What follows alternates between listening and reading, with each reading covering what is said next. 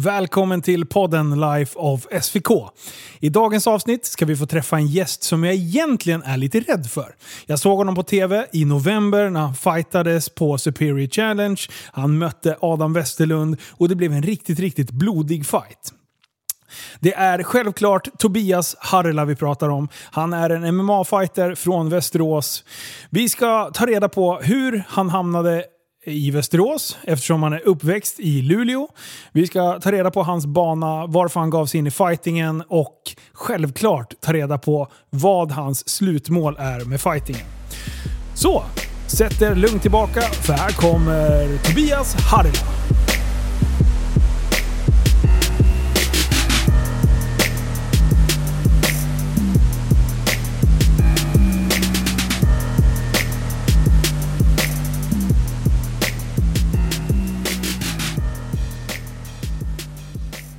Välkommen till studion, Tobias Harila. Tack så mycket. Du, eh, det här är ju, du är ju tredje fightern som jag har här. Vem var den första? Eh, Elin.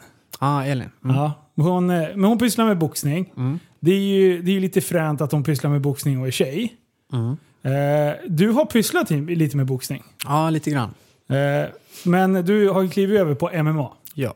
Och sen den andra eh, fighten som var här, det var ju Ros. Ja. Eh, jag, jag har en fråga sen, som du, du kan klura lite på den nu. Vem som skulle vinna om ni skulle gå en match idag? Okay. Spara Mm. lite på den. Jag sparar på den. Men eh, du och jag har aldrig träffats. Eh, det är första gången jag har sett dig i sociala medier. Men första gången jag såg dig, det var under eh, Superior Challenge eh, nu Mm. i december kanske?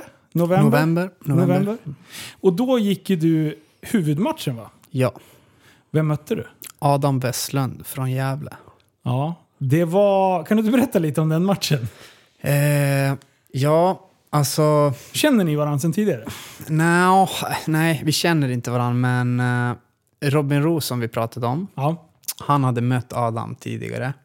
Eh, och det hade varit jävla snack om den matchen, du vet. Den Ja. var upphypad och det var Västerås mot Gävle. Det var lite, eh, ja men lite sådär.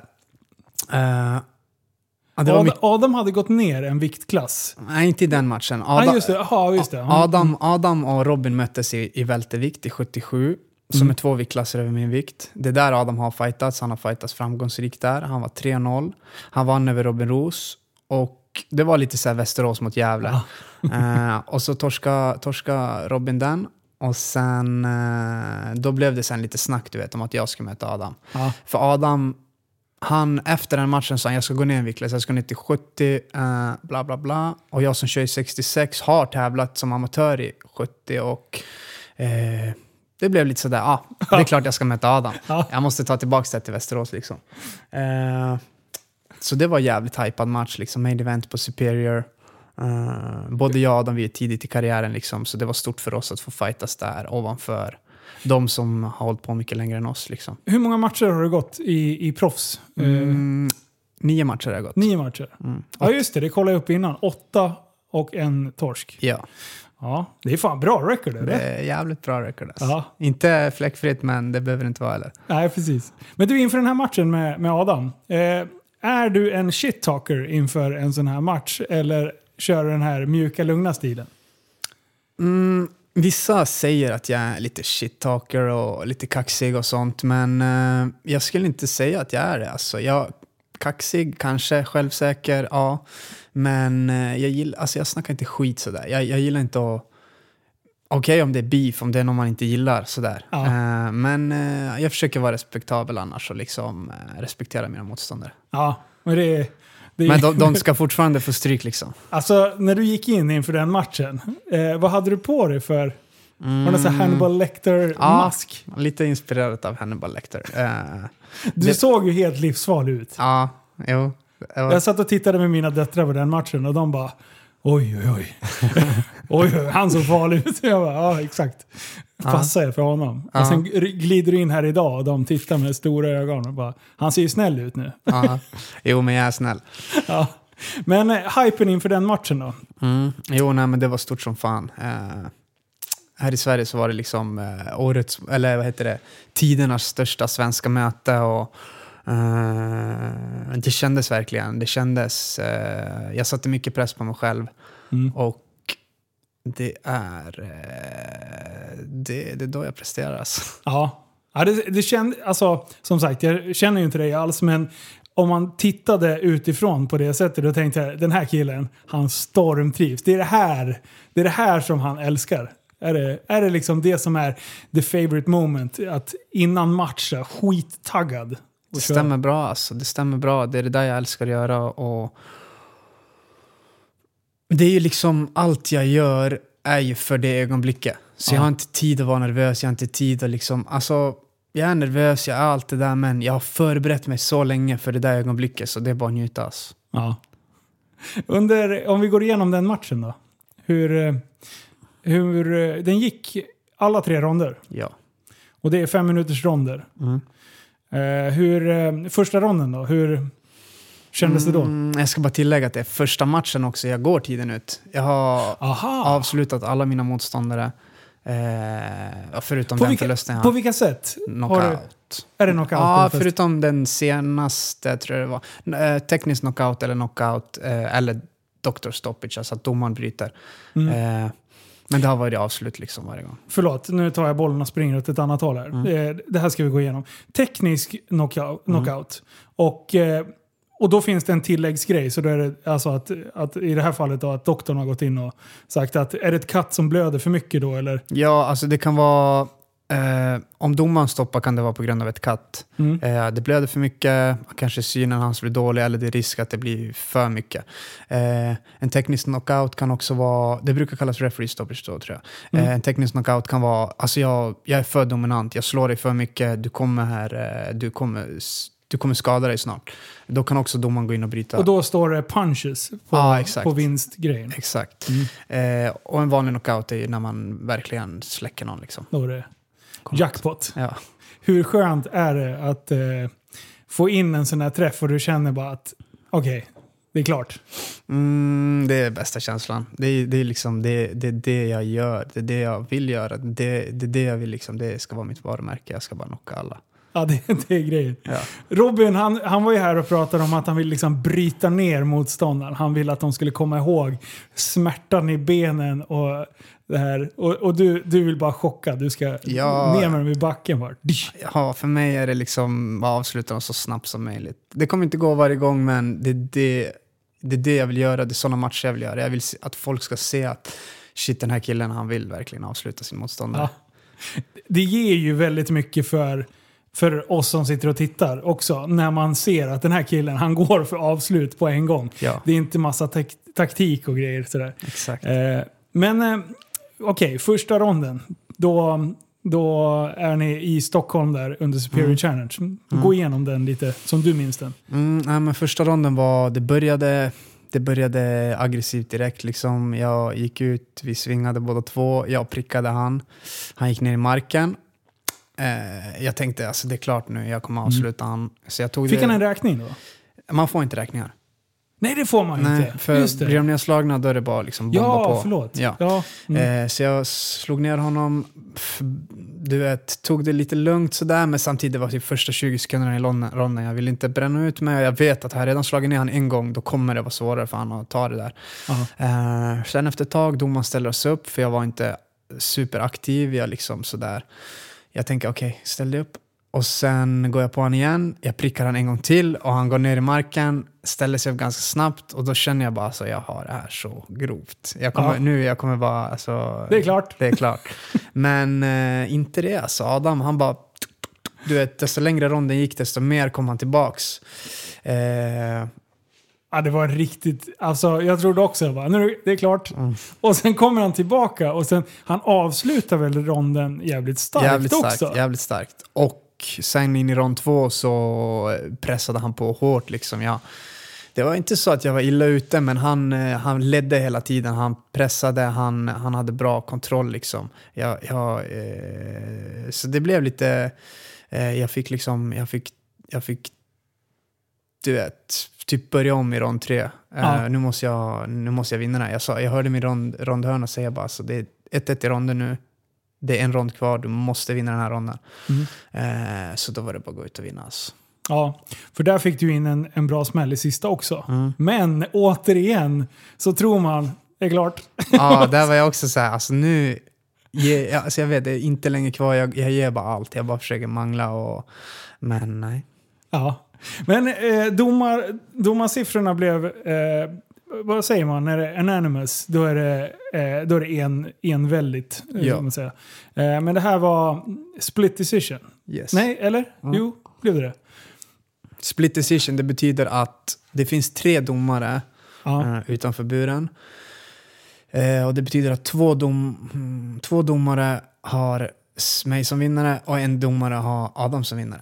Okej, Så det är split, att alla inte är eniga liksom. så förmodligen så är det någon, ja, första ronden var ju solklart din, andra ronden var, var hans då. Och sen eh, så är det någon domare som har vägt över åt honom på i sista då. Exakt. Okej, då har jag förstått det också. Jo men, Men- det är inte lätt, jag har inte heller förstått det. Jag undrar lite så om de dömer rond för rond och att han har vunnit en rond. Jag har inte riktigt fattat det men jag har fått det förklarat att det är, de dömer hela matchen eh, men att en domare har haft Adam som vinnare. För det där är lite lustigt. Eh, det där kommer jag ihåg när, när jag själv spelade hockey. Mm. Att alla var helt solklara med att jag skulle veta alla reglerna i Ja. hockey. Det är ju därför man har en domarjävel där Ja, som ska hålla koll på sånt där. Man spelar ju bara. Ja exakt. Och det, det är lite roligt, jag ställde eh, Elin mot väggen också och började fråga. Hon bara, alltså Linus, jag vet inte. Hon bara, jag, jag boxas bara. Ja. Domaren är ju där och talar om vad jag ska göra och inte göra. Jo, lite så är det. Alltså, vi har ju alltid ge- regelgenomgång och sånt där, men man, jag, jag brukar aldrig vara med på den. Jag vet vad jag ska göra, jag vet, alltså typ sådär. Och så domaren är där, han får säga när jag gör någonting fel eller inte liksom. Ja. Men eh, den här matchen då, den var, den var blodig, Mm, minns jag. ja. Eh, hur, vad, fick, vad hade du fått för skador? Du såg Mm. lite lustig ut. Ja, du. jag spräckte mitt ögon. No, jo, jag spräckte något ögonbryn och lite sådana där grejer. Eh, jag fick sy och Adam spräckte också ganska mycket ansikte och sådär. Vi båda såg Ja, ni såg för jävligt Ja. Och sen efteråt så såg ni så sjukt glada ut också. Han såg till och med, även trots en tung förlust, Ja. så kunde han ändå dra lite på smilbandet. Där Ja. lite. Och så- Ja. Det var schysst. Eh, och sen så kollade jag behind the scenes, eh, eller på, via din Instagram, Mm. dina stories. Då såg jag ju där när du stod och snackade där efteråt. det. Och det är någonting som jag verkligen ser upp med till Eh, just MMA. Att det känns ändå som att det fast det är världskrig och det är alltså eh, bash talk innan, så är det ändå efteråt så är allting lugnt. Nästan i alla fall, ja. Eh, Okej om man har en liten djupare liksom, beef med någon sådär. Det kan vara bad blood efteråt också. Eh, men eh, mm, nästan alltid oavsett vad. Det är mycket spänning sådär när man ska möta någon. Man kan respektera varandra men det är alltid en spänning liksom. Eh, men efteråt så den släpper nästan aldrig och desto större krig man har haft så desto mer respekterar man den andra liksom. Ja. Det kommer ju från, alltså, fan man, jag vet själv alltså, när jag har slagits när jag var liten, du vet. Jag kommer ihåg jag slogs med en kompis en gång. Vi började slåss när vi var små och vi slogs i säkert, alltså jag vet inte hur länge, 20, 30, 40 minuter, ingen aning. Jag vet att vi slogs i... Är det så här skojbråk som spårar ur? ja, nej, det här var slagsmål på riktigt Okej. alltså. Eh, men eh, i alla fall så, vi slogs tills vi, ingen av oss orkade göra någonting längre. Vi bara alltså, Ska vi, ska vi sluta? och typ efter det, då blev vi jättebra kompisar liksom. Aha, okej. eh, så man får oftast en annan respekt för någon efter man har... Så det är ett bra trick, trick liksom. Om du ser någon som du bara, den här kan vara en skön polare. Gå fram och slå till honom och så skapa fight. Ja, men man ser vad man går för liksom. Ja. Men du, om vi, om vi tar och eh, lämnar den matchen där. Eh, så drar vi, drar vi lite bakåt i tiden. Mm. Eh, du är inte uppvuxen här i Västerås, förstår Nej, nej, jag är född och uppvuxen i Luleå faktiskt. jag? Luleå? Mm. Åh fan. Va, det, är, det är en bit upp. Ja, det är en bit upp. Har du någon släkt och grejer kvar där uppe? Ja, det har jag. jag har Ja. Systrar och farsan och sådär. Ja. Du, vad, hur, var du som, hur var du som barn då? Mm, som barn skulle jag säga att jag var eh, jävligt eh, dampig. Var det dampig spring i benen? Ja, liksom mycket energi och eh, hamna, hamna i strul och problem och du vet, bara pff, jävligt stökig liksom. Ja. Om jag, som sagt, vi känner inte varandra, men om jag ska göra en snabb analys. Har du, har du problem med auktoriteter? Eh, inte idag men. Nej, Hade du det när du var... Ja. Om någon sa åt dig, bara, men sätt dig här. Det ska jag inte göra. Ah, nej. Var du så jävlig när du var Ja, liten? jag var jävligt jävlig alltså. Du, om man tänker på dina lärare då. Var, var, du en, var du en lärares dröm eller var du en lärares mardröm? Jag tror inte jag var en lärares dröm, nej. Men jag tror, ja, jag var också en mardröm. men Jag tror också... Mm, jag tror jag var gillad av många lärare Ja. och ogillad av en del. Eh, De, de såg igenom den snälla personen men beteendet kanske... ja, exakt. Jag kunde bete mig jävligt dåligt och var, jag var strulig liksom. Jag vet också att många lärare, alltså jag har kontakt med en del lärare än idag från där jag gick i grundskola. Så jag vet ju att det är massor av dem som liksom har gillat mig och sett den bra killen även fast jag var strulig och gjorde dumma grejer. Liksom. Ja. Har du eh, klasskompisarna då? Mm. Vad, vad, vad har de för, för bild av dig? Mm. Nu när de ser dig ute och fightas på tvn. Vad, vad känner de då? Liksom? Känner de så här, ja men det där, det där såg vi komma liksom? Eller att, det ändå gick, att han ändå har tagit tag i livet och kommit dit? Eh, Jag, jag, tr- jag tror ändå att många, du vet... För jag, jo, men jag tror många har tänkt att shit, alltså var det någon som skulle klara det där, då är det fan Tobbe ass. Ja. Du vet, för att jag har alltid, alltid slagits mycket, varit strulig sådär. Alltså du vet, alltså... Och jag har hört många säga liksom att fan... Eh, ja men du vet, jag tror, jag tror många ser och bara oh shit, fan det går bra för Tobbe och jag... Fan det förvånar mig inte liksom. Ah, Okej. Ja, men då, då har du ändå haft det här brinnande, alltså en, eh, eh, vad ska man säga, en passion för, för saker. Ja, alltså jag har alltid velat vara, alltid velat vara bäst, eller värst. Och, och du vet, när man var yngre och förr i tiden då, då, då fokuserade man på fel saker och kanske såg upp till fel människor och gjorde fel saker och ville vara värst på någonting som man inte egentligen vill vara, vara det på. Så när jag kom in på MMA då fick jag ändra mitt fokus till att eh, jag vill bli bäst på det här och jag vill bli, jag vill bli framgångsrik inom det här och, och jag vill vara värst men jag vill vara, vara på det här liksom. Ja. Och sen, eh, jag tror mycket också, du vet jag träffade Jörgen som är min tränare i MMA. Mm. Eh, och vi har fått en jävligt nära relation och när jag träffade han så jag fick en ny förebild, jag fick eh, eh, han hjälpte mig att liksom sätta upp mål och, och liksom sådär. Hitta rätt helt enkelt. Ja, exakt. Men eh, hur, hur hamnade du i, i Västerås då? Mm, jag, eh, det var lite så här, eh, när jag strulade när jag var liten så fick jag flytta runt mycket. Jag har bott på lite olika behandlingshem och SIS-institutioner och sånt. Eh, och sen min sista vända när jag var kanske 17, på väg att bli 18, så flyttade jag från en SIS-institution till ett öppet behandlingshem utanför Sala. Och det var, det var faktiskt det sista SIS-institutionen jag var på i, i, i Skåne så var det my- många där i personalen som höll på med kampsport. Ja. Och jag har alltid varit intresserad av att fightas och sånt. Men, eh, så jag har alltid varit, haft intresse för det men jag har inte liksom kommit igång och, och, och kunnat fullfölja någonting. Och de, de, vi fick så här, testa brottas och det för vi hade en, en som jobbade där som var gammal brottare. Och de bara, fan det här är någonting du måste hålla på med. Du måste ta tag i det här när du kommer ut därifrån och sånt. Och, och så de kollade upp en kampsportsklubb i, i Sala faktiskt, för det var dit jag skulle flytta. Eh, så direkt jag kom dit, jag bara, jag ska börja träna thaiboxning för det var allt som fanns. Ja. Började träna där, sen eh, började jag boxas lite i en, eh, i en annan boxningsklubb. Men det var lite sådär, jag blev jävligt eh, intensiv i det men eh, jag hade inte tillräckligt bra mål och jag, hade, jag var liksom fortfarande strulig. Jag hade just kommit från en jättestrulig bakgrund. Och, eh, det var så här, droger och du vet, sånt där skit som gjorde att jag bara jag lallade. Liksom. Eh, sen efter ett tag kände jag att jag måste göra något annat och då, då kom jag in på MMA och det var typ då jag började liksom styra upp livet och verkligen säga okej, jag ska bli bra på det här. Hur, hur gammal var det liksom när... Eh, med, med drogbiten och det där. Vad, hur gammal var du då ungefär? När, det, när, det liksom, när du kände att det här spårar ur? Eller när du kan se tillbaka. Just då känner man väl kanske inte att det spårar ur på det sättet. Men när, när kände du att det liksom ballade ur? Nej men det spårade ju jävligt fort. Alltså, jag hade varit strulig liksom hela livet. Sen jag var typ 13-14 började droger komma in i bilden och sen gick det bara snabbt utför. Uh, Hur var Luleå i, i, i den bemärkelsen? För min bild av Luleå är att den, den är ganska lugn. Liksom. mm, det, det, Det är ingen storstadsfenomen. Liksom, Nej, kanske. exakt. Men det, det, kan vara, det kan vara smutsigt ändå. Du Ja. vet, eh, uppe i Norrland och liksom mycket, mycket missbruk. Och, eh, du vet, Söker man sig lite till nej, men den alltså, typen av umgänge liksom i...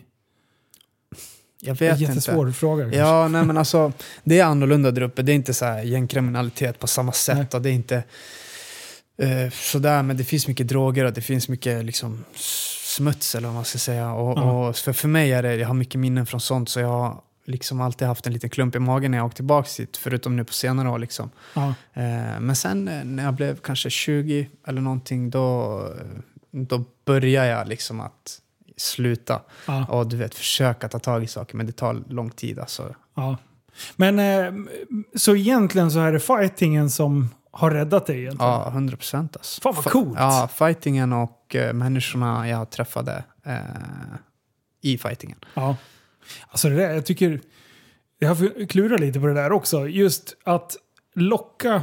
Om man ska locka in ungdomar som har liksom en strulig bakgrund och har, eh, har ett invant mönster om att man, man inte lyssnar på auktoriteter till exempel. Eh, och sen kommer man in i en, i, ja, men som du gjorde med eh, ett gäng personer som håller på med just fightingen. För den är ju väldigt så här du, jag är starkare än dig eller du är starkare än mig. Alltså den är ganska så här lätt mätbar. Man går inte på någon som är två meter och väger 180 pannor, bara muskler liksom. Man, då är man ju bara idiot liksom. Men eh, så att det, där tror jag att man verkligen har en bra ingång till att nå in till de här eh, strul, alltså vilsna själarna i, i tonåren. Mm, Det tror jag verkligen. Alltså. Eh, Jag tror sport överlag en bra uppfostran för ungdomar. Alltså, att har man en bra tränare, en bra, en bra ledare, bra förebilder, eh, folk att se upp till på klubbar och hit och dit. Så sport överlag, men speciellt kampsport, jag tror att det Mm, för sådana killar så finns det en liten charm i det, plus att det är en bra uppfostran. Liksom. Eh, Ja. Det finns alltid folk som är bättre och du kan inte säga vad du vill, du kan inte bete dig hur du vill. Det kommer slå tillbaks liksom. och, och, och man lär sig att ta hand om varandra och liksom hjälpa dem som är svagare. Och liksom sådär. Ja, det är häftigt. Jag tycker det är coolt. Häftig resa Tobbe också.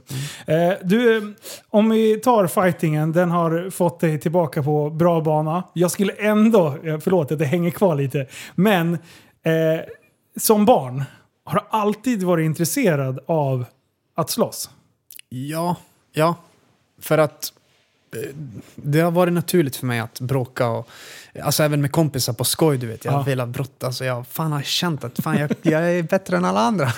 Men eh, så det blev naturligt liksom och, och eh, jag har alltid velat vara bra på att slåss. Jag har alltid velat, men jag har inte förstått liksom, hur bra kan man bli och liksom, eh, sen när jag kom in på kampsport då jag bara wow. Jag, jag, alltså jag trodde inte att... Alltså du vet, jag, det, det började där i Skåne på den där SIS-institutionen. Det var en gammal brottare, han var säkert 50 år gammal. Inte, han var kanske en och, mycket kortare än mig. Och, du vet, jag började skoja med honom så här. Ja. Och han bara nöp tag i mig och jag kände att fan, han hade kunnat krossa mig på plats. och, och då tänkte jag, okej, jag måste börja träna här. Fan. Eh, och det var lite så det började liksom. Varför började du? Det här var den jävla gubbjäveln. Han kunde döda mig. Fan, Nej, men alltså. han, han, var, han var liksom, han var säkert 50 år gammal. Solid. Ja, så in i helvete. Och varje gång vi skulle göra någonting, vi hade så idrott och sånt. Alltså han var så atletisk, han var bra på allt. Så, Ja, eh, coolt. ja. Fränt ju. Men du, de här motståndarna som säger att... Eh, eh, om man tittar på våldsamma filmer. Jag tycker det här argumentet är det dummaste någonsin. Eh, om, man, om man håller på och liksom tittar på massa fighting-inspirerade filmer och sånt där. Börjar man då fightas eller finns det ett intresse och att det är därför man söker sig till de filmerna? Mm, jag förstod inte frågan. Ja. Nej, men alltså, eh, det, det finns ju de här människorna som säger man ska inte titta på våldsamma filmer för då blir man våldsam själv. Ja.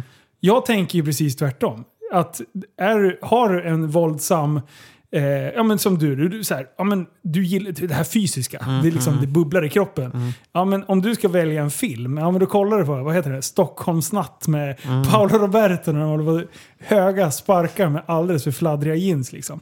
Eh, jag, jag köper ju inte hela den här grejen av att man blir våldsam av att titta på film. Nej, det tror jag inte. Nej, alltså det är någonting man har i sig. Eller, alltså, jag vet inte.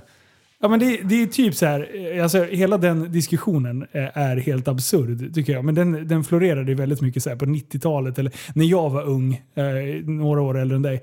Eh, då var det också så här, man ska inte spela tv-spel där man skjuter varandra, Ja, för då kommer alla gå och göra så här skolmassaker. Liksom. Alltså jag spelar en hel del kod. Ja. Jag har inte gjort en enda skolskjutning. Alltså helt ärligt. Jag, Ja, nej, alltså, ja, nej, jag fattar inte heller det där. Alltså, det är samma, du vet, många är lite emot MMA för att de tror att man ska gå ut och och slåss för att man håller på med det. Du vet. Det är inte så det funkar. Alltså, sen jag började med MMA har jag aldrig varit... Alltså, eller jag har varit så... Alltså, det har liksom tagit mig ifrån de situationerna så många gånger. För att jag känner, alltså det, det, det, nej, man blir liksom... Och sen stoltheten för sin sport. Det, det kändes... Det där har jag hört andra eh, kompisar som boxades. Som var ganska struliga i, ungdom, eller i ungdomen. Men sen så fort de började tävla, eller träna på riktigt. Mm. Då bara la de av med allting och då bara nej vi får inte använda liksom Mm, mm, mm. expertis utanför eh, Nej, ringen. Liksom. exakt. Och liksom man, man, speciellt alltså för mig till exempel när jag har blivit professionell fighter Ja. så har det liksom, jag har växt in i den här rollen med, jag gör inte dumma grejer och, och liksom jag sparras inte ens alltså, vårdslöst med folk jag inte, alltså förut man ville bevisa sig mot alla. Nu är Okej. det så här, jag behöver inte bevisa mig längre. Ge mig de som är bättre än mig, låt mig sparras med dem. Varför ska jag sparras med någon som är sämre än mig bara för att bevisa någonting? Ja. Eh, man, blir, man blir smartare liksom. Och, eh, liksom bara för att man är bra på att slåss så betyder det inte att man, man någonsin kommer, du vet, du vet, man blir lugnare alltså. Ja. I situationen, man blir lugnare alltså. Självförtroende gör ju jävligt mycket också. Ja, alltså att verkligen. man, eh, just det där som du säger, att man inte behöver bevisa sig. Eh, men eh, om du skulle... Eh, om du skulle... Vi tar det. När, när är nästa match? Om vi börjar där. Mm, 20 mars, Det är ju snart ju. det är snart. Ah, coolt. Vad, hur lägger man upp? Din senaste match var alltså i november. Nu ska du köra igen i mars.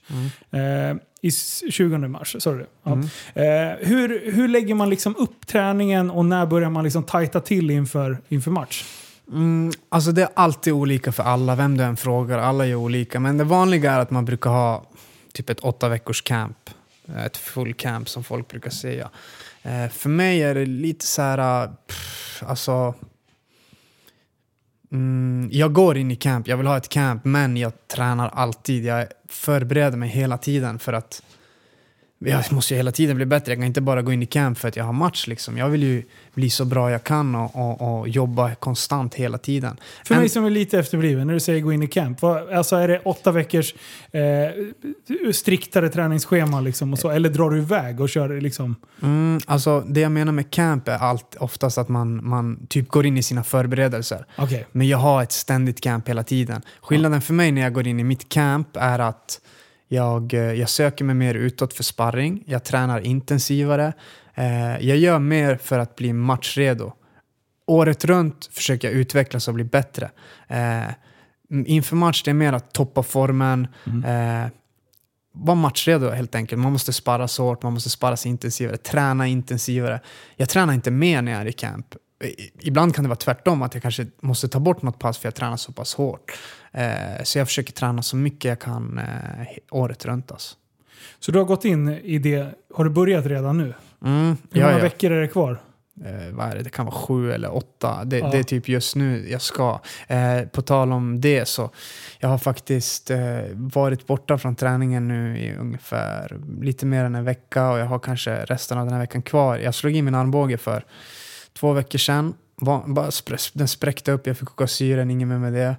Eh, men sen blev den infekterad och jag fick åka in till sjukhus och ligga med intravenöst eh, antibiotika och sånt över natt. Eh, så nu svullnaden har börjat gå ner och den är fortfarande jävligt öm och jag känner så fort jag belastar kroppen bara så, så, så gör det ondare. Så jag behöver vila kanske den här helgen ut. Men, men som jag sa, jag är... Vad, vad, vad gjorde du? Vad slog du i? Nej men jag, jag, jag blev kastad och så. Jaha, det är under träningen? Ja, alltså. exakt. Ja. Men eh, som jag sa, jag, jag, det påverkar inte mig. Jag ska inte snacka med mina managers och be dem kontakta min arbetsgivare och säga du, jag kanske inte kan gå matchen. För att jag är hela tiden i konstant eh, utveckling och några veckor hit och dit som jag måste vara borta, det påverkar inte mig. Alltså. Nej. Fan, ja. Eh, i, under de här åtta veckorna då. Eh, om man tar viktgrejen, du tävlar i 66 kilos klassen. Mm. Hur mycket väger du till exempel nu? Nu kanske jag väger 73-74. Ja. Hur mycket, sista, håller du på liksom och kör den här sista tömningen precis innan eller Mm, alltså jag hur brukar bant, du lägga upp det? Nu jag börjar bli lite mer och mer proffsig med det där. Jag försöker banta under en längre tid. Ja. Eh, och komma ner sakta eh, mm, utan att tappa någon energi och det. Och sen, men jag brukar gå ner till ungefär 70 kilo sista veckan. Hålla mig där och sen... Eh, eller jag går ner till 70 kilo typ så att jag tajmar det till samma dag som invägningen. Eller ja, dagen innan och sen tar jag resten i vätska i bastun bara. Sen. Alltså det är fyra kilo vätska. Ja, Vet du, jag, jag, jag har en bastu här hemma. Och sen så, så satt jag och tänkte på hur ni håller på. Och alltså jag klarar inte av värme överhuvudtaget. Ja. Jag håller på att- alltså är det 30 grader ute då får jag göra damp. Liksom. Ah. Då, då, jag lämnar jag aldrig poolen, då ligger jag bara kvar. Liksom. Eh, och då satt jag i den jävla bastun och så tittade jag på den. Det var typ så här 65-70 grader, inte ens varmt. Och jag höll fan på att svettas ihjäl. Det var en pöl på golvet liksom. Och, och, så, och sen började jag tänka att ni bastar bort typ 4 kilo. Eller, mycket ja, vatten. Det är fyra liter liksom. Ja, precis. Och då började jag inse att okej, jag kanske är uppe i ett halvt kilo max. Och då tänkte jag att då ska jag sitta här ännu mer. Och jag var helt, helt jävla yr i huvudet och jävligt. Under den tiden när du sitter i bastun, hur fan mår du just då? Alltså, det är inte så farligt för att varje gång, alltså det spelar ingen roll hur, hur jag jag har haft tuffa viktnedgångar ibland. Ja. Men så fort, så fort vikten är klar så har jag glömt bort det. Jag har glömt bort det. Jag, du vet, jag nästan gråter i bastun ibland. Ja. Eh, men det var tidigt i min karriär. Nu jag är van, jag vet hur jag ska göra det. Eh, det är bara jag jobbas. Ja, det är så sjukt. Alltså jag, jag verkligen avundas eran den här jävla fighting spiriten som ni har. Den viljan liksom av att, brinna för en sport så jävla mycket som jag skrev. Jag- Alltså, men å andra sidan, jag har ju nästan glömt bort hur det var att spela elithockey på den nivån. Man kanske var lika efterbliven själv, men, men det, är så här, det, är ju, det är ju sjukt. Jag hör väl det själv. Att så här, äh, ska ner till 70 och sen så ska jag basta bort 4 kilo. Hör du själv hur efterblivet det låter? Men grejen är så här. Man måste tänka att alla gör det. Ja. Om inte jag skulle göra det, då skulle de ha en liten fördel över mig. Ja. För då ska jag behöva köra en viktklass upp. Där, och de gör också det där, så de kommer vara mycket större än mig. Så man måste... How bad do you want it liksom? Ja, men exakt. Och det är det som är så roligt. För mina lyssnare, de är inte så här in, involverade i den här fighting-grejen. Det är därför jag tycker det är kul att prata om det. För det blir, det blir skitskumt för oss som inte förstår. Ja, Och så bara, ja, men så bara ställ bort fyra kilo. Det är helt normalt för dig. För Ja. att som du säger, alla gör det. Men för oss andra, vi bara, ha, är det skämt eller inte? Förstår du? Nej, men vissa frågar mig ibland, ah, fyra kilo på några timmar liksom. Men vad då kan jag också göra det typ när jag drar på stranden? Och man bara, alltså det är... Du, Man det är inget fett, påse det, ja, det är liksom. bara vätska du tappar. Eh, Ja. Du dricker upp det sen igen direkt. Ja. Eh, din kropp kommer inte se bättre ut, den kommer se sämre ut för du tappar all vätska, alla muskler. Inte att rekommendera. Nej, det är inte rekommenderat. Hur mår man då? Liksom, eh, sitter man... oh, Vi, vi säger det, du ska ner de här fyra kilon. Hur, långt, hur lång tid är det från att du kliver ur bastun till invägning? Pratar man flera timmar eller? Liksom? Ja, men det brukar vara en, två, tre timmar max alltså. Får du dricka i bastun? Det kan du inte få göra. Nej, då går jag upp vikten igen. Så det, det, alltså, för det var nästa tanke som jag hade när jag satt i den där jävla bastun. Jag hade glömt att ta in någonting att dricka liksom. Och sen bara, fan jag tappar hur mycket vätska som helst. Jag håller på att dö nu. Och sen så bara, nej men jag måste gå och dricka. Och så tänkte jag bara, nej men fan man kan ju inte dricka. Alltså ni kan ju Nej, inte dricka går- nej, nej, liksom. nej. Då är det ju kört. Ja, då är det kört. Men man kan, man, kan, man kan om man vill, man kan testa. Du vet, ställ dig på vågen, gå in i bastun, se hur mycket du droppar. Eh, så får man se ungefär. Du jag ska eh, fan göra gör det. det. Testa. Alltså, för, Hur länge måste jag sitta då? nej, men ibland, alltså, man kan droppa ganska snabbt. Eh, du vet, du kan säkert gå ner, ett, alltså man, man går ner mer än vad man tror. Ja. Det är alltså ett kilo, hur enkelt som helst. Två kilo, det går ganska bra. Allt över två, två och ett halvt kilo, då börjar det bli jobbigt. Då- Så det är därför jag försöker att inte droppa fyra kilo. Tre och ett halvt kilo brukar jag ha som så här. Jag vill max gå ner tre och ett halvt. Ibland blir det fyra kilo, men ibland blir det tre kilo. Men, Men, men, har jag förstått det rätt, om det är 66 kilo så får ni väga 66, komma någonting. Min viktklass är 66,2 tror jag den är. Okej. Eh, Så man har lite vingelmarginal liksom. Ja, men man har nästan alla matcher, är, det kallas one pound rule. Eh, man har one pound rule eh, att eh, du får väga ett pound över, det är ett halvt kilo ungefär. Så jag brukar väga in på 66,5 tror jag det är. Eller vänta nu, jag måste tänka. Ja, det är något sånt i alla fall. Där krokarna. Ja, vi har ett halvt kilo över vår vikt i alla fall vi ska väga in på. Förutom om det är alltså, bältesmatch, Championship. Då Ja, då måste man är väga in på riktiga vikten. Liksom. Ja, då måste man ha förberett sig rätt. Liksom.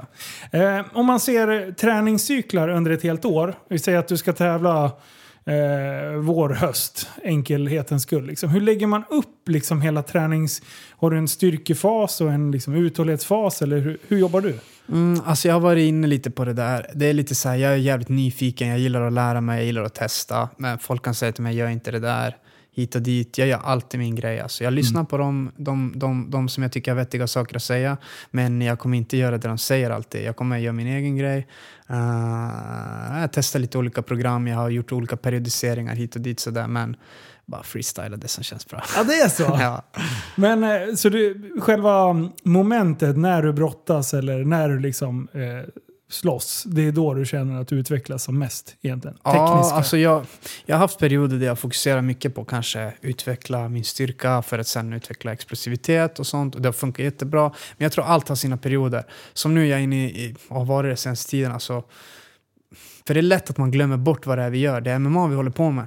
Eh, det är där du måste bli bättre. Alltså, vi, varför ska vi lyfta för alldeles för mycket vikter flera dagar i veckan som tar bort tid från den riktiga träningen? Uh, så man får inte glömma bort det, vad det är man gör. Sen kan allt annat ska bara vara kompli, kompli, komplement... Alltså, Komplettera. ja, exakt. Det ska vara, men den här övningen gör jag för att den kommer göra mig bättre i det här och hit och dit. Får jag mer styrka, jag kommer bli, kunna bli mer explosiv sen. Men det måste alltid finnas en balansgång och det måste alltid transforma in till fighting. Liksom. Mm. Eh, så jag kör, jag har lite nu sådär, till exempel nu jag har påbörja ett nytt, eh, alltså bara för att få mitt Alltså den riktiga cardion jag får det är när jag sparrar. När jag är in camp, kör intensiv, alltså fulla ronder, eh, där får jag min cardio. Men jag vill ändå ha lite komplementträning till eh, min, få mitt hjärta och mina lungor att växa. Och då Ja. är det just rodden nu som jag är inne på. Och det som jag sa, allt har olika perioder. Ibland jag gör lite så, ibland jag gör det. Jag, jag tänker mycket och planerar mycket min träning, men jag freestylar mycket. Men det ska inte låta som att jag bara, eh, jag bara gör Mm. Ja, grejer. nej. jag Ja. tänker, jag tänker, men jag försöker ändå att inte...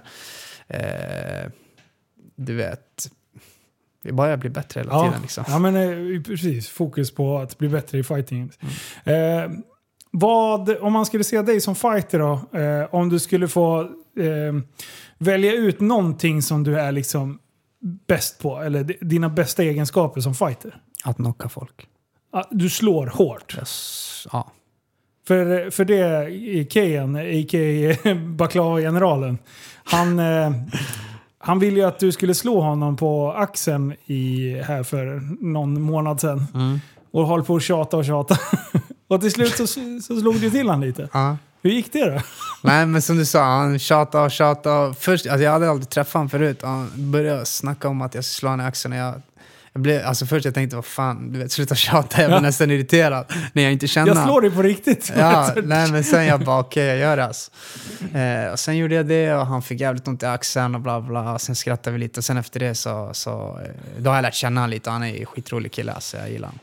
Han, eh, han ville att jag skulle slå honom på axeln också. Han bara ta i då, Tobbe slog mig. jag bara ah, okej men eh, jag bara, så fick jag en jävla handskar där och sen så typ bara slog jag lite löst bara för att vi, så filmar de liksom i slow motion för att det skulle se lite ballt ut. Ja. Han bara men slå hårdare då. och sen efteråt så berättade han bara du, alltså när Tobias slog mig, det, jag fick ju nästan hjärnskakning av det. För han hade avrycket ifrån axeln. Så hade han legat med huvudvärk efteråt. Det Alltså jag skitkul. lovar, det är säkert tio minuter stod han och pep liksom. Bara, ah, ah. Ja, för det var inga handskar eller Nej nej nej, det var Nej. knoga rätt in alltså. Men eh, du, din, din grej är att knocka folk. Eh, hur... Vad, vad, vad knockar man? Är det, är det liksom surprise-momentet av att du tajmar eller är det styrkan? Mm, det är surprise alltså. Eh, fan, nästan, alltså. De flesta slår hårt, men du ska pricka rätt. Ja. Du ska slå hårt, snabbt eh, och när de inte är beredda på det. ja. För det är, det- alltså jag är inte jättebevandrad inom, inom fighting. Sådär. Jag brukar titta när UFC går de här stå, upp, upphypade matcherna. Det, det är lite kul att kika på. Eh, och sen nu som sagt när vi kollade på Superior Challenge. Eh, och det man slås av är, no pun intended, eh, det är att man eh, att i, de, det är inte de hårdaste slagen som, som skakar folk. Utan det är ju de som de inte ser. Exakt. Så om du ser ett slag, är det liksom på gränsen till omöjligt att knocka dig då? Alltså står jag med händerna rakt ner så spelar, då kommer jag, om, jag, om jag ser det så kommer jag nog bli knockad ändå. Men Ja. du vet, om du ser det, din hjärna hinner reagera, du är mer med på det. Alltså typ så här, om jag sparras med, som jag har gjort förut när jag var yngre, alltså sparras med tungviktare och sådana där grejer, så det, det, det kan bli skakigt i huvudet. Men Ja. du ser allting, du, du, du, du blir inte knockad. Du vet, jag vet när jag tränade förut när jag var yngre, jag sparrades med alla, jag sparrades du vet, hårt med alla, jag kunde köra med så tungviktare. Jag såg alla slag de slog och de var tunga och de var hårda, men när man körde med någon liten, ducknig, tekniskt snabb, då kunde det bli så här, alltså du vet, det Ja. bara smattrade och man såg ingenting. Och man, du vet, så flash eh, hela tiden och det, det, det är farligt. Det, det, är liksom, det är det som sänker någon, Ja. när man inte ser vad som händer. Alltså. ja. Och har du någon, eh, vilken, vilken hand är liksom favoriten? Och, Alltså, jag skulle såklart vilja säga min högerhand, för den är liksom the moneymaker. Alltså, den är Ja. brutal.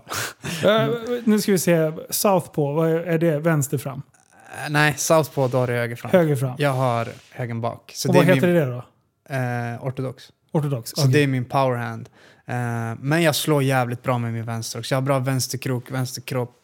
Jag håller på, alltså ja, det är bra. Okej, så de vanligaste det är alltså ortodox? Ja. Och sen Southpaw? Okej, mm, ja det har jag koll. Jag trodde det var tvärtom faktiskt. Mm. Ehm, Okej, så, så det är den bakre handen om man säger? Det är Ja. den som kommer vevandes? Ja. Eh, hur hur he- slår du helst? Underifrån, överifrån, sidan, krok? Vad? Rak, rak höger alltså. Rakt! Spikrak, bara bam! Som en In borr in mellan i handskarna facet. bara. Ja, ja. Ah, fan vad gött. Men eh, eh, har... Om man tittar på sparkar och sånt där. Det, din, det, är det, är det stand-up eh, fightingen som du är din starka eller är det brottningen? Mm, min styrka är strikingen. Ja, det är striking. Så det är stående. Ja. Eh, sparkar och sånt där då? Alltså jag jobbar på det. Mm, jag jobbar på det. Eh, men eh, det är mina händer som kommer vara liksom mitt S. Eh, Jag blandar in lite sparkar och det gör det svårare för motståndaren. Jag håller på att utveckla min striking. Du vet senaste året, kanske ett, två år kanske, jag har jobbat jättemycket på min grappling och brottning. Ja. Eh, måste fortsätta jobba mer på den, men jag har ändå gått tillbaka till min striking också och förbättrat den, för den måste också bli mycket bättre. Alltså. ja. För du, du körde, när du sa det, Sala där, då var det eh, thai-boxning. Mm. Eh, men sen så gick det mer över ganska snabbt på boxningen. Ja. Och sen så MMA. Mm. Eh, ja, jag, jag, eh, eh, jag blir så sjukt imponerad över För jag har testat och slagits lite mot säckar och sånt där. Och sen var jag och sparrades lite med Elin, Elin Cederos. Mm. Shit, det där, jag var livrädd var jag. Det fanns ingen, ingen eh, chans att jag skulle stå upp i 20 sekunder om hon skulle veva på med full kraft. Så det- jag skulle inte vilja ställa mig i ringen med, med dig. Eh, Då hade jag, hade jag dött direkt. Men eh, alltså, just det där att hinna se. Alltså, det, det fick jag en så här, eh, uppenbarelse av hur jävla svårt det är när du har någon så pass nära, för det känns ju väldigt intimt när du står. När man tittar på tv då bara, äh, men nu är det, ju- det är lugnt liksom. Eh, just det där ögonblicket när, när, när man liksom är inne i det där och sen med publik och ljus och grejer. Alltså hur fan hinner, hur hinner ni se när slagen kommer? Det är ju helt absurt ju. Mm, grejen är ju så här, vi har ju tränat så Ja, otroligt mm. mycket. Så det där, alltså när jag är vid match, jag tänker inte, det är bara instinkter alltså. Jag bara släpper alla känslor, alla tankar och bara gör. Det bara går, sker liksom ja, det in- bara sker. Alltså, det, det, det, allt, all- allt jag, är redan, jag är redan förberedd, alltså, jag kan det där. Ska jag hålla på och tänka och sånt, det kommer fucka upp min performance. Alltså bara låt allt hända.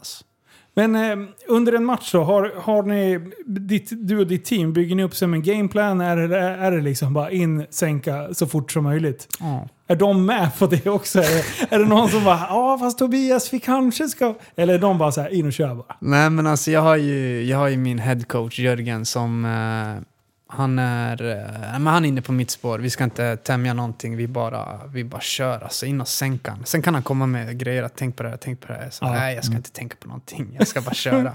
Sen har jag en annan eh, coach, Jimmy Jensen heter han, från Stockholm som också brukar, så han hjälper mig inför varje camp och sen brukar han vara med på matcherna också. Han är, han är lite mer sådär, ja men kanske lite gameplan, lite tänk på det här, tänk på det här. Och jag, ja, jag lyssnar och det sätter sig i mitt bakhuvud, men när det väl är dags så det är bara, det är bara låt allt hända, instinkter liksom. Hur, eh, vem, vem ska du möta den 20 mars?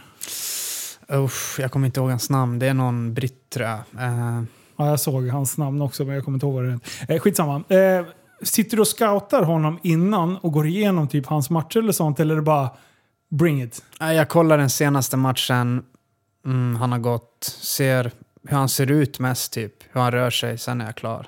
Sen är det bara upp till mig liksom. Eh, jag skiter i min motståndare. Fy fan vad skön du är. ja, det är... Eh, för, för där antar jag att eh, det finns andra som pysslar med MMA. Är, är det att man sitter liksom och scoutar? Ja, Eh, men det är ganska vanligt. Man vill se vad de gör, vad de är bra på, vad de är dåliga på. Alltså, för mig det funkar inte att analysera för mycket. För då tänker jag mer på vad han ska göra. Ja. Jag försöker mer bara att jag ska göra min grej. Jag kommer bara gå in där och slå sönder honom. Vad fan ska han göra? Vart eh, går matchen av stapeln då? Eh, I London. I London? Mm, London. Eh, för jag tror Cage Warriors kör nästan bara i, i England. Men jag är inte säker. Jag är inte säker. Ja. Eh, men eh, där eh, nämnde du Cage Warriors och det är de som du har kontrakt med nu. När, Ja. när skrev du det? Eh, min manager Slatko, han har, varit i, han har varit i förhandlingar med Cage Warriors länge. Eh, de har velat ha mig och sånt, men vi har inte riktigt fått den dealen vi vill. Ah, Nej, okay. Eh, men efter den här Adam-matchen då, då sa de okej, vi, måste ha, vi måste ha Tobbe liksom. Eh, vi vill ha han. Va, va, va, va. Och sen du vet, efter den matchen då blev det liksom, då kunde vi komma fram till, till eh, vi får det vi vill ha, de får det vi vill ha, alla är nöjda med dealen. Så vi har skrivit en multifight till nu, det betyder att jag kommer köra alla mina matcher där eh, fram tills att eh, jag får inte köra matcher på något annat ställe. Alla matcher kommer gå där. Eh, den, Mm. enda, den enda möjligheten att de ska släppa mig innan mitt kontrakt har löpt ut, det är om Det UFC är uppåt. kommer. Åh, Ja, bra! exakt, Coolt! exakt, ja. Så de, eh, de eh, samarbetar med, Ja, med UFC? som jag uppfattar det så är de ett dotterbolag till UFC. Och de sänds på UFC Fight Pass, som även Fight Club Rush kommer göra nu. Ja. Eh, men eh, Cage Warriors har synats på Fight Pass länge. Alla, alla UFC-scouter ser det. De, de, de, de, det är en plattform som går vidare till UFC om man gör bra ifrån sig. ja. Vad, när, eh, när får vi se dig fightas i UFC då? Mm, alltså slutet av 2021 hoppas jag. Eller början av nästa år. Då är, det är ditt mål? Ja. Ja, bra. Jag ska skriva upp det här. Nu ska vi se. Tobbe. ja, vad fränt. Eh, du nämnde ju eh, Fight Club Rush. Mm. Eh, och de anordnar en gala i Västerås den 6 mars blir det väl, tror jag. Ja. Eh, och eh, ja, där ska jag vara lite involverad också och, va- och hj- hjälpa till lite. Så det blir lite spännande. Så det kan jag hålla lite ögonen på. 6 mars i Västerås. Ja. Följ också FCR på Instagram. Ja, bra. De... eh, Ja, fan. Det är, det är skitcoolt. Jag tycker det är kul. Som, som sagt, jag har ju noll... Alltså jag tittar på lite matcher och sådär, men jag, har, jag försöker verkligen sätta mig in i det. För jag tycker det, det, som, det som hela liksom, den här grejen innefattar är ett helt gäng sköna människor. Och alla är väldigt olika. Och sen har man den här brinnande känslan för sporten. Och eh, jag älskar dedikerade människor. Och när man sitter och bastar bort fyra kilo, då är man fan dedikerad. Lite tidigare idag så fick jag ett meddelande utav eh, en person som, ha, som delade eh, samma efternamn som dig. Eh, och då var jag ju tvungen att glida in och kolla. Vad, vad är det här för tok? Och, och det, var ju, det var ju din eh, syster. Ja. Eh, så direkt högg jag som en kobra och bara tänkte att ja, vad bra. Nu vill jag ha lite inside info som jag kan ställa frågor. Hon har varit snäll så du kan andas ut här nu. Ta ner den här fan får inte slåss här. Nej, Nej men då, eh, hon, och då sa här, bara, men har du någonting så här inside? Men då sa hon en, en liten rolig grej som, eh, som var ganska talande. Hon sa att det känns som att för, för de utomstående, för familj och sånt där, så har de förstått vart det här ska, eh, vart det här ska sluta. För att du har nästan hela ditt liv förberett dig just för din fightingkarriär. Men att du nog aldrig har varit liksom eh, medveten om att det är dit du är på väg. Utan till slut så klickade det bara rätt och du hamnade i, i, i den här sporten. Då. Eh, är det en bra beskrivning av syrran? Ja, alltså det, det, det, det är lite kul att höra faktiskt. Uh, Skuggbox, skuggboxades du som barn? Alltså, ja.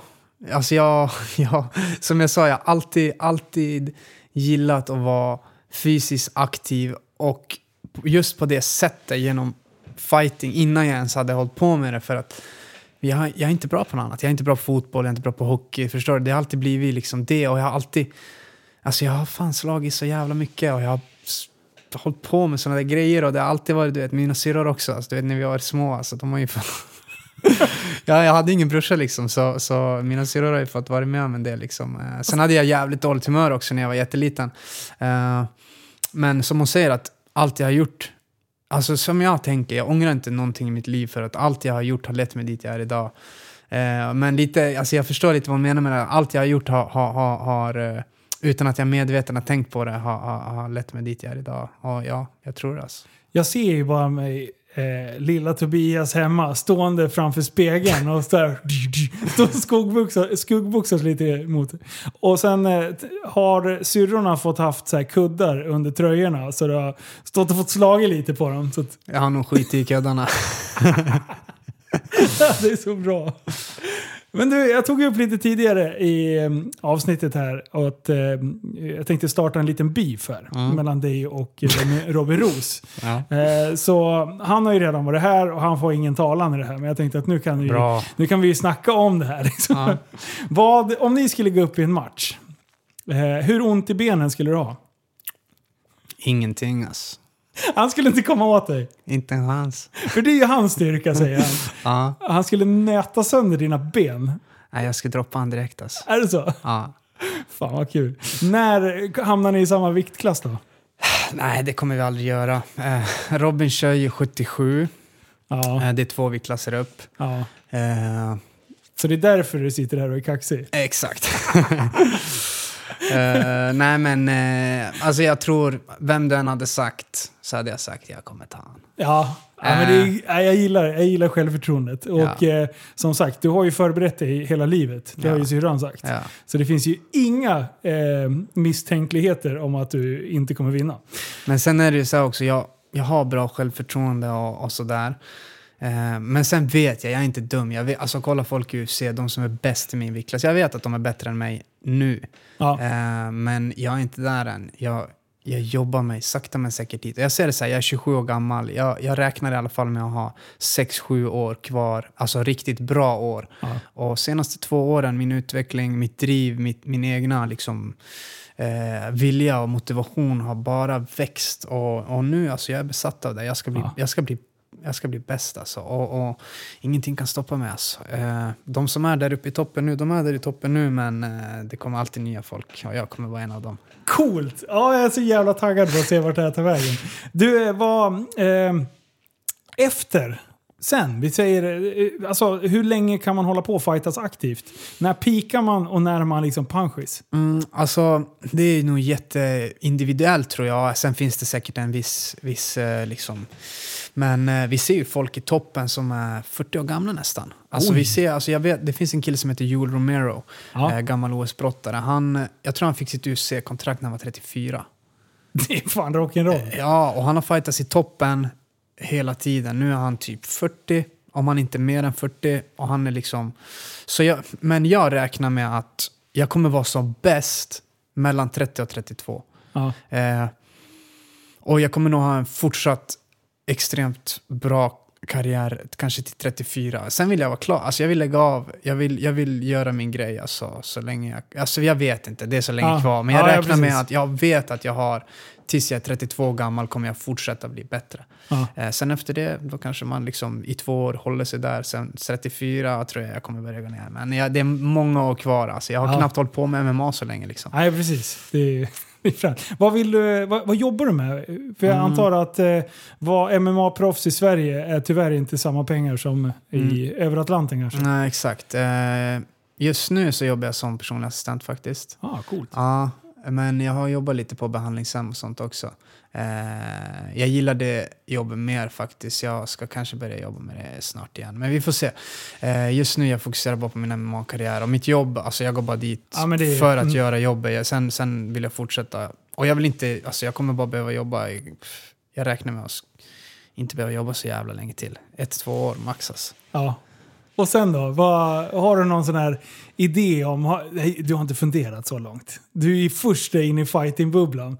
Jag tänkte, har du någon så här... Vad, vad, vad kan man göra som, som pensionerad MMA-fighter liksom? Eh, har, har du något sådär drömjobb som du bara...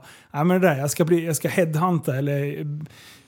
Jag har inga sådana planer just nu. Det kommer komma när det är dags. Men Ja. just nu, jag ska, jag vill, alltså jag, det finns inget annat i mitt huvud än att bli alltså, så bra jag kan inom MMA. Alltså det är så sjukt. Jag bara fiskar och fiskar och fiskar. Och eh, det, du slår in min poäng ännu mer. Du har de här, det, det fokuset du har, det ligger fem år fram, max. Och sen så är du så sjukt dedikerad med det du gör. Det är så jävla coolt. Ja, nej, men jag tror lite så här, om du frågar någon vad gör du eller vad är du bra på? Och de säger nej men jag jobbar som det här, jag håller på med det här på min hobby, jag gör det där. De kommer aldrig bli riktigt bra på någonting tror jag.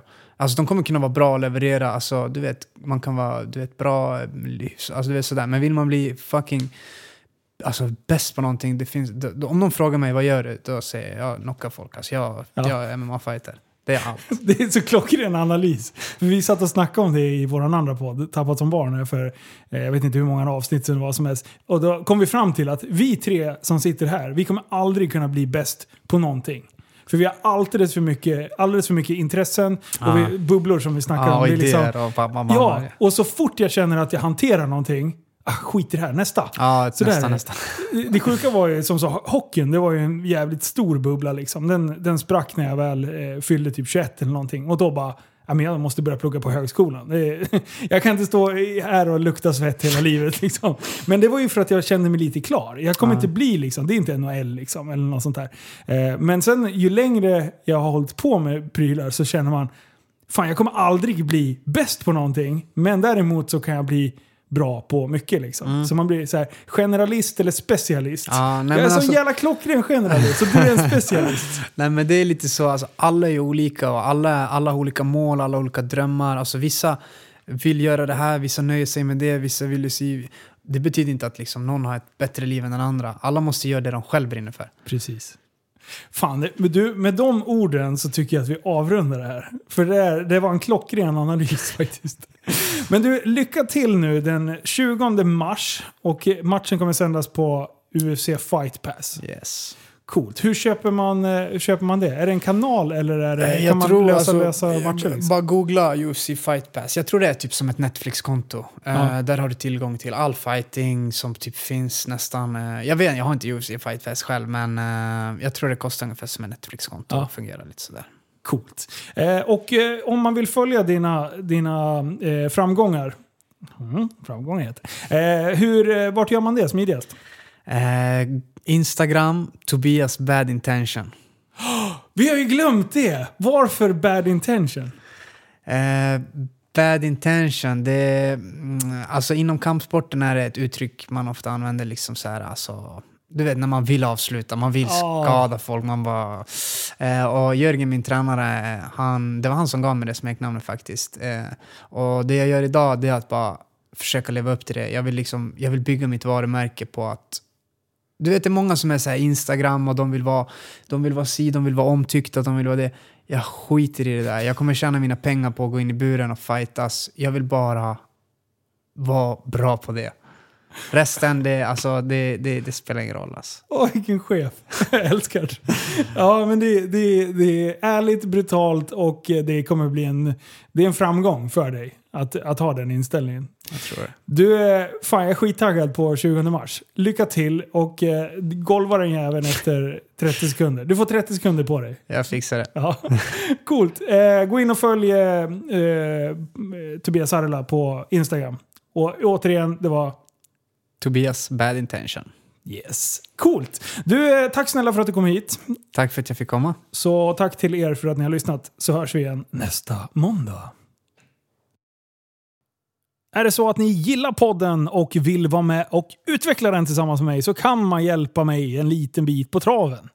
Det kan man göra på flera sätt. Till exempel så skulle man kunna hjälpa med att sprida podden genom att till exempel ta en bild när du lyssnar på podden, vart du är just då och eh, tagga att du lyssnar på Life of SVK och sen skriva någon rolig kommentar eller någonting sånt. Det man mer kan göra det är att hjälpa mig lite mer ekonomiskt eh, för att jag ska kunna lägga lite mer tid på det här projektet. Det kan man göra via Swish på 0734 332995. 0734 33 29 95. Och eh, jag vill passa på och namedroppa några som har eh, varit med och swisha. Det jag kan tyvärr inte rabbla alla. Jag tar de här sista veckan. Det är Andreas, det är Jonas, det är Mattias, det är Robert, Jonas, Andreas, Erik, Jakob, Marcus, Pontus, Christer, Kristoffer, Oliver, Erik och eh, Ann-Sofie. Extra stort tack till alla er. Men du, nu får ni ha bästa dagen någonsin och eh, så hörs vi igen nästa avsnitt.